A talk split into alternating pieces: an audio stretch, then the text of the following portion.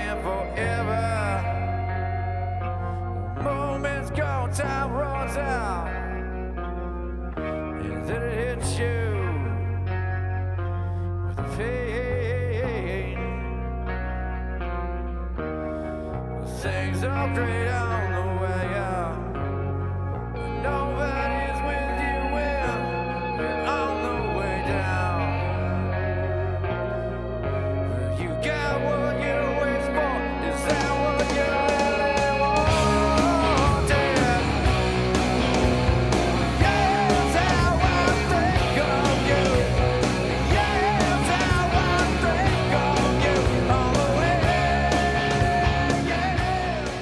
Welcome back to the Gods to Ghosts Volleyball Podcast in your host, Scott Bemke, for part three of our interview with Dennis the Rabbit Hare. Let's pick up where we last left off in part two. How about uh, Johnny Vallely, the uh, Balboa um, beach rat? could have been the best player of all. I used to, when I used to drive down from Yucaipa, where I lived, Yeah. an hour and a half every day, I would see him playing, and he was, well, then he was like God, and I was a ball boy. Yeah, well, there you go. But he was fantastic. Uh, kind of a, very much into his thing, which made him even tougher because you know, never knew what the guy was thinking. But uh, I knew this guy. I beat myself many times. I come up and and the game was already over.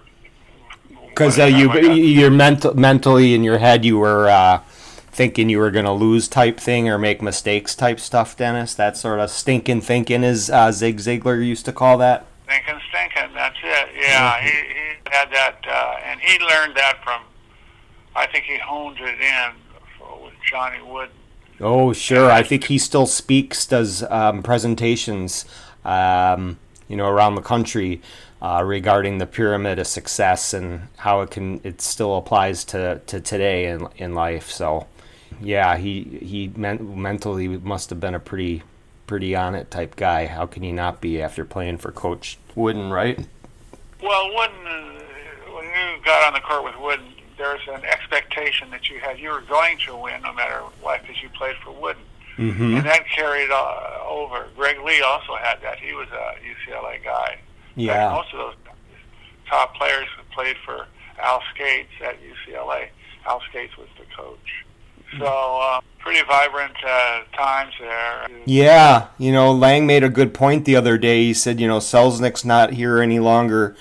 Uh, Gene isn't, um, you know, uh, oh, Mike O'Hara nor Mike Bright. So he said, uh, you know, of those, nor is Bernie Holtzman or, you know, the man he signs. But, um, you know, it's imperative that the guys that were there and saw him and knew him well make sure we get what they recall about them documented down. So a whole, you know, treasure trove of uh, knowledge or encyclopedia of this sport isn't lost um, uh, about them because you know that would be like throwing away a page on you know Ted Williams or Paul Hornung or somebody like that if we don't get this stuff down. So I'm real grateful Lang was proactive and reached out to me and said he wanted to spend some time paying tribute to him and he uh, he did a great job with telling it like it is. You know, Lang, there's there's no gray area. He tells it like it is. about that. You know. uh, you're doing a great job. I mean, for you to come in and uh, salvage uh, the history of the game, because nobody else was going to do it. Um, I I made a good effort, I think, in the book, this book. yeah, I love that book. It's amazing. I read it all the time. Oh, cool. Yeah, well, it's, you know, it was for for the beginner and for the advanced player. hmm So I think it met all requirements. For, Yeah, you were ahead of your time with that. Now, I mean, you had the the whole gamut in there, all the way down to the nutrition and in interviewing certain each each of those players about you know what their game day meals entailed. Although I do have one problem with it. You left out Vogie, Yeah. and I asked Vogie, and he said beer and more beer. Yeah, you. Um, if you knew you were going to play with Bogey. you knew you were going to be. Uh, he was gonna be the uh, crown prince of volleyball out there. The one guy who loved that, although, was Bill Leeka. He was. They were like two uh, kids in, in third grade that are all jacked up on candy that uh, you never knew what they were gonna do. Now there's a name that I haven't heard in a long time, Bill Leeka. We played in the Legends tournament oh a few years back, and uh, he's a cool guy, fun guy. Bill Leeka played for UCLA football team as a lineman, weighing 186 pounds, up against guys that are about 500. Yeah, I couldn't believe that. Von Hagen got me in touch with him, and I did an interview with him, and I really enjoyed speaking with him. He told some really fun stories about when he played at UCLA for Reds coach Red Sanders and Von. I didn't know much because that obviously was before my time, but I heard Red Sanders was one of those like legendary coaches that just when he walked into a room, he was like a Vince Lombardi type. And yeah, Leeka was a 202 pound uh, uh, tackle uh, an end, Right. and um, he was just you wouldn't believe he was an All American too. I think he made All American in '58, got drafted, and yeah, he made All Pacific Coast Conference twice. He was he told some really neat stories about some of the stuff that he did when he was in in college, and um, he's a he's a character, a, a real fun, laid back, nice guy. He's living down in Carolina now and plays pickleball every day. Yeah. Well, here's a good story. Um, 1976. Okay. uh, I'm playing with Von Hagen in the Manhattan Open, and we were seated uh, number two. Now, this was I was pretty obviously very excited about it. We, uh, they called our name up, Von Hagen and Hare against whoever it was, Mutt and Jeff, and uh, so they call our and We get out there, and thousands of people are around the court Sure. and uh, I'm nervous, really nervous, and we're getting ready to play, and and here I am trying to find uh, one of those uh, things that go around your head, cloth things that go around your head, bandana. There you go, Yep. bandana.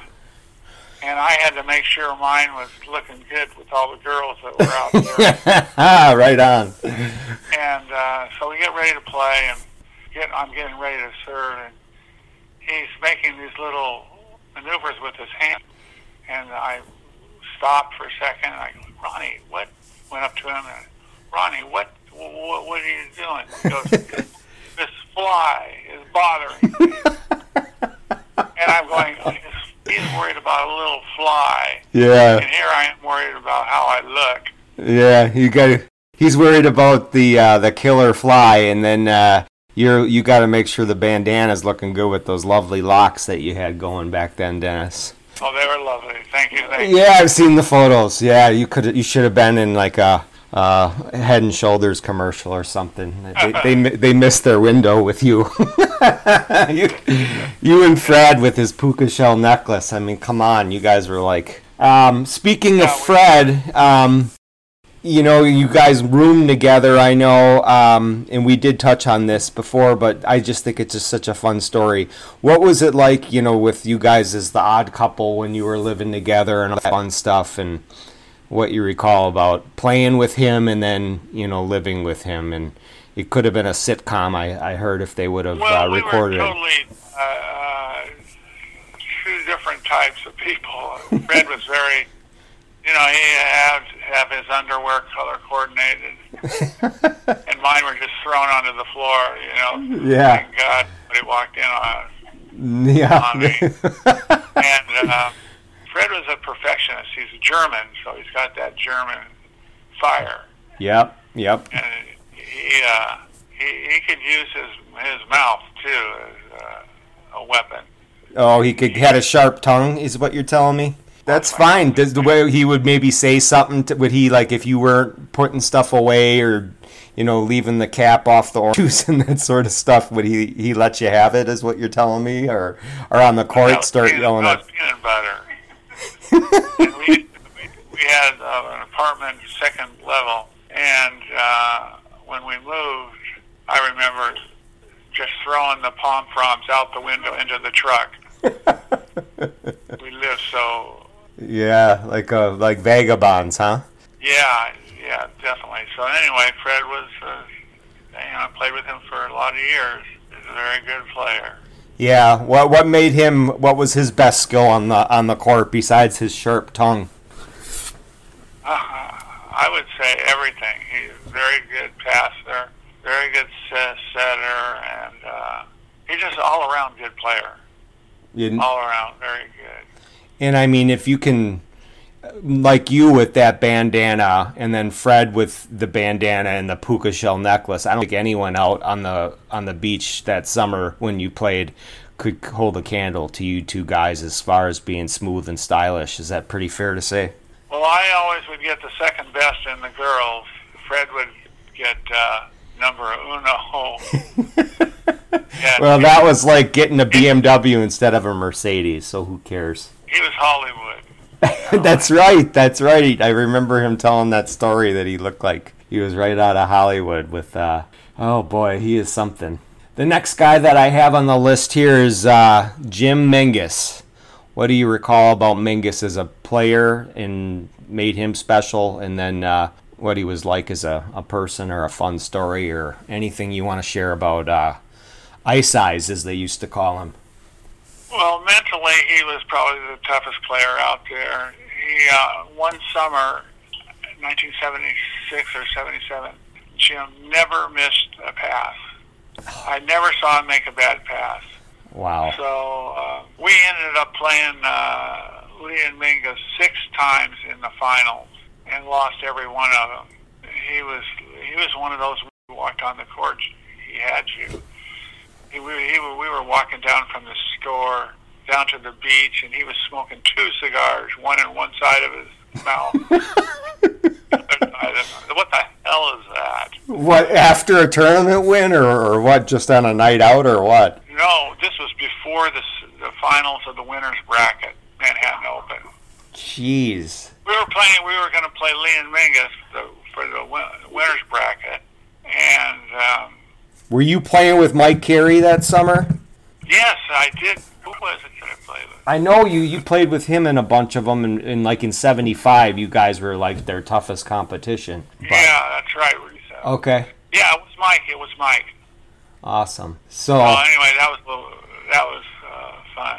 so Menges before the winners has got two stogies in his mouth. It's me. He's sending a message saying, "Hey, I know, I already know I got you beat, pretty much, huh?" Yeah, and this is for the next one coming up. oh, he was. Um, Menges was. He, he was not a real socialite. He kind of hung out with uh, his good friend Greg Lee, great player. Yeah. Randy Niles and some of those other guys. I think that he. Randy Niles, I remember him, but they had their own um, attitude. They had their own location where they played. They played at State Beach hmm all all the time, and and that was for Hermosa and Marine Street. They had their own Mike Dodd and Hovland. And, Yeah, that infamous orange court there. yeah, And now you mentioned uh, the kid, Greg Lee. He won a couple of NCAA championships at uh, UCLA for Coach Wooden with his good buddy uh, Bill Walton. Um, again, just like Vallely and some of those guys that played there, um, they had that UCLA mental toughness. Um, what uh, what do you remember about Greg as as a player and his best skills on the court? same court? thing. He had the attitude that, that we're uh, we're not going to lose. We're going to win, and And then, uh, yeah, I heard he hit a real uh, a heavy ball, not necessarily a straight down crank like a, a Bergman or a, um, a Shamalis, but he, he hit a heavy, um, flat, deeper ball that was, and he could put it wherever he wanted out on that court. Does that sound about right? Exactly. It's, that's well uh, well put. He hit a deep, heavy ball. And of course, he never missed a pass either. And so Right. you guys, they they they were a tough team. Yeah. So ultimately, we were tough. We were tough too. We we got we beat them one time in Huntington Beach uh, Open, uh, one of the games, it wasn't for the whole match, it was for one of the games. And I remember uh, Menges yelling to Greg, Come on, God dang it. we, we, we beat these guys uh, all the time. What, are, what are we doing? And he yelled at Greg. I started laughing. And anyway, it was, uh, it was fun. Yeah, I think when I talked to Greg about that, he he said, you know, Jim was, you know, they were best friends in that, uh, you know, Menges wasn't the easiest guy to play with. He was in terms of his skill set because he was played flawlessly, but he just be, was such an intense competitor that sometimes, um, you know, he could give you uh, some glaring looks, or he wasn't shy about, you know, riding you a bit if you needed it. And Greg said it never phased him. He goes, I grew up with two older brothers, John and Chris Lee, who pummeled me on the basketball court and in the grass. And then I played for Coach Wooden, so it was like water off my back. So it sounds like they were the ideal matchup from that standpoint because uh, Greg was the perfect, you know, partner for him from that standpoint. Yeah, that's exactly right. Uh, perfect, uh, perfect compliment because he could take that, but he put pressure on you too by just going by expecting to win. Now, um, Mike Carey, um, unfortunately, we, lost him uh, within the last year here, which was rather sad. Um, I've seen lots of photos and heard he was a talented player, and like you mentioned, he, you and he had a lot of success, and in '75, to um, gave Menges and Lee all they could handle in those finals, and were the second best team on the beach that year. What uh, what what do you remember about Carey and what you enjoyed playing with him, and what made you guys so solid that summer? He was a mad dog. He uh, would foam at the mouth. He was so, he was so into it. He was a really amazing competitor. I, I I liked playing with him as much as playing with Fred, if not more. But he he was a great defensive player. Would never get tired, and so they you know, usually serve uh, me. But I had a couple great years where I was very strong offensively and um, played good defense, and I kind of like a Matt Gage type of player. Smooth and I- stylish. Huh? I always say smooth and stylish. That's Yeah, that's about that's about right. So. So when you say that from your perspective that you're a Mac, you were kind of a Matt Gage type player. What what what would how would you just define that? Well, form, the type of gritty defense, Mm-hmm. gritty offense. I was a better set, setter. In fact, I I believe that I was the best setter on the beach uh, for those two years. And uh, so, if the opposite team is going to serve my partner, they better watch out because I'm going to put the ball on the net every time. Wow. Yeah, that's so hard to do and so important to be able to do, especially um, with the no block up like that, and the two guys are Yeah, back I on was defense. an advocate of uh, hand setting, and Menges and Lee never use their hands at all. So you, uh, it used to get to me, and I'd yell at the ref, you know, just throwing the ball, and they go, "How did you know? You, you, we just bump set." right. But they were, you know, they they put the ball right where it's supposed to be too. Only it was uh, bump setting. Yeah. You, when hey when you when you put up some of those nectar sets for uh, Carey and Fred, did you tell them that set was so good it put itself away? Always heard that. Yeah, yeah that's great. That You sounds hear- so good. It. Uh, that's pretty cool. Yeah, you were. Uh, you're like, yeah, you, you hit really well today, but mostly because of my my sets. you owe me a pitcher of beer. Yeah, there you go. That's that's Now, um, you mentioned him a little bit, but uh, Matt Gage, what uh, what was Gage's forte uh, on the beach and made him special? oh, it was, without a doubt, consistency. He uh, would just hardly ever miss a pass. Set great, great hi- hitter. Wasn't that big, but he got the job done. You know, and when you think about it, beach volleyball is not that difficult. You just pass, set, hit, boom, over, Mhm. side out. Well said. Yeah, you don't have to hit the big bomb and everything else. You just gotta, like Von Hagen said, one, two, three, this ball goes down. That's right. Yeah. Um, And now, he, so so Matt, I heard, yeah, he would before he got his Reiter's syndrome. I'm not sure if I'm pronouncing it right.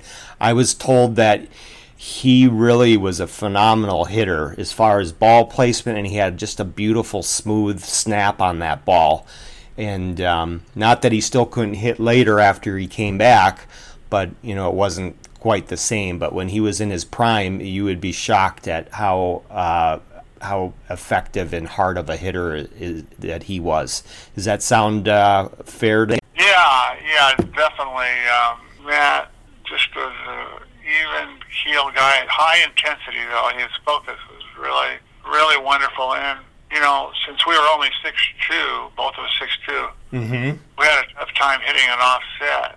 You know, but that's one thing that we practiced a lot was, uh, you know, shots. And if you didn't have a good shot, you're going to get eaten up by the defense.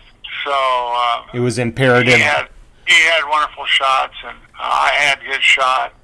Used to love to play uh, big hit hitters because they would just wind up and hit, you know, a good three feet past the hitting line, Mm-hmm.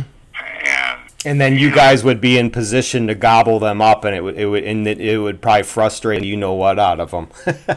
Oh yeah, yeah, you know, because if you didn't, and big guys, they just want to hit. You know, we love that. We'll just get in our defensive positions, angle, angle, and dig everything that was hit to. So love to see big hitters like Vogie and um, or like a Kilgore or a Dunlap or some of those guys. Dunlap's could- the other guy. You're right. Yeah, you know them all. Yeah, that the reason I, I when I interviewed Jeff Jordan, he told me a story of seeing um, Mitch Malpe and John Gonzalez, two of your uh, South Bay buddies there, um, Yeah. Playing in uh, the Manhattan Open, and they played against Kilgore and, and Dunlap, and it was like when you look at the four players, you think Kilgore and Dunlap, and you watch during hitting lines are going to beat them 15-0. And um, he said that he saw this; it was the most amazing defensive match he'd ever seen in his life, where Malpe and Gonzalez did exactly what like you and Gage could do, where you guys could just let those guys kind of shank passes but still get big hits on the ball and just dug dug them like 20 times it was the best digging match he'd ever seen and Malpe and Gonzalez beat him, and it was like uh, watching Davey beat Goliath so uh, I thought that was a really neat story to hear Who was Jordan playing with? Jordan wasn't playing. I think he was just watching it, and he watched the match, and he said it was the best match he watched as a kid, or you know when he was younger, um, at Manhattan. Um, and uh, it was Mitch Malpe and John Gonzalez against Kirk Kilgore and Doug Dunlap. Maybe you know maybe around seventy three. We'd I'd have to check, um, but uh, he said it was just breathtaking to watch how Malpe and Gonzalez did exactly what guys like you and Menges and Gage and um, you know Lang could do is these guys could just tee off on a ball and you guys would get it up and then you know side out or or swing away for a point, which was demoralizing, and then they'd hit even harder, and then they'd dig them again, you know, or it just drives you nuts. You hate to play against guys like that because you know the ball's going to come back. And they were fantastic. John was so much fun to play with, and, and Malpe was another person that was fun. We actually had a, a great match with uh, Jeff Jordan and uh, Pope. Yeah, that Northern California Championships, wasn't it that you guys played in and Yeah. Capitola Beach, right? Where you guys got the, it, it, it didn't it go like 15-13 in the final game or something like that too? They were ahead of us 14 to 10 for nine, 14 to nine, and we came back and won. Oh my That goodness. pissed- that Jordan uh, much. Yeah, yeah, if you listen to his interview that we did, he was that was as close as he ever got to uh, you know, uh, winning an open and yeah, he he still feels it, let me tell you. uh, I, I know he does. I know he does. So I yeah. started. I started smoking two cigars and walking down there. You took a page out of Menges's book. Yeah, I thought that was when. Better two cigars than uh, two annihilators, right? Right. Yeah. It was. Um, it was fun, fun because he was so pissed. Yeah, I believe it. Oh gosh, how were those after parties after you'd get a big win like that? Was it pretty fun? Well, you know, for the younger guys, uh, more so because they were single. Some of the older guys were married, kids, and or had girlfriends. So it was kind of what stage you were in in a relationship. Yeah. But remember some of the fun with uh, Brooks. Uh, what's his name? Remember seeing Obradovich playing, and he would like basically get drunk before uh, his match on uh, on Saturday, the quarterfinals. And, but But then he oh, would play great after drinking all night. I go, how in the hell are these guys doing it? Anyway. yeah, I heard. Yeah, he would do that when he played with with Hooper. Hooper said he always had to carry OB like when they won that um, uh, world championship, and then uh, you know in other tournaments that they played in, that uh, OB would be hurting, and Hooper, you know, would could go out and hang out like anybody too. But he, uh, you know, he said he'd be playing better at the beginning, and then OB as the crowds gathered and they made it further in the tournament That's right. Would get really amped up and you know just feed off of the adrenaline regardless of how hungover he was. So No, you're right. Perfectly uh, correct. We, um, I'll tell you a guy I wish I could have played with, and that was Buzz Schwartz. oh, Captain Buzzard, But, huh? Captain Buzzard, the fire uh, the fire captain. Yeah, yeah. Um, I had because he lived down south more, and more, so I never really got a chance to go down and play. And I didn't know him that well until we got hooked up on this uh, World Championship Legends tournament. Mm-hmm. I drew Buzz Schwartz, and we. I mean, there was Von Hagen and Marlowe playing. Yeah. Uh, and it was uh, really, really a lot of fun. He's a really good player. I didn't realize how good he, but he, he was fun. Yeah, Buzz. Um, he uh, didn't you guys win that Legends tournament? No, we lost in the finals to Gary Hooper and Fred Sturm. Okay, you and Buzz played really well together. Uh, and earned that, earned that, but I couldn't remember if you guys won the final or not. But yeah, losing to Hooper and Sturm is no, uh, nothing to be shake your head at. That's that's No, they, they, they were tough. Yeah, yeah. So yeah, and, Buzz I know was a really talented um, mixed player, and then um, you know we won the the seven two Manhattan uh, with Matt over uh, Rundle and um, and Clem, which was pretty pretty impressive. Um, and then um, I think Buzz one opens on both the left and right side, which is tough to do, and. Uh, you know. So I would imagine you guys would have been pretty uh, formidable as a as a tandem. Well, he was uh, he was really really a good player. I really loved watching him play, and uh, you know I keep thinking to myself, next year I'll I'll be going out there and I'll kick your butt. next year, what am I doing? Yeah, yeah, right. And then then it's five years later, you're still saying it. Uh, plus that Perry's Pizza and that uh, the volleyball cokes and stuff over there where he um, he was sponsored. I always get a kick out of that when I see the Perry's Pizza sign in the background at Hermosa and Buzz uh, could eat all the pizza and drink all the cokes he wanted over there. So that alone would have made him uh, an attractive partner. That's right. That's right.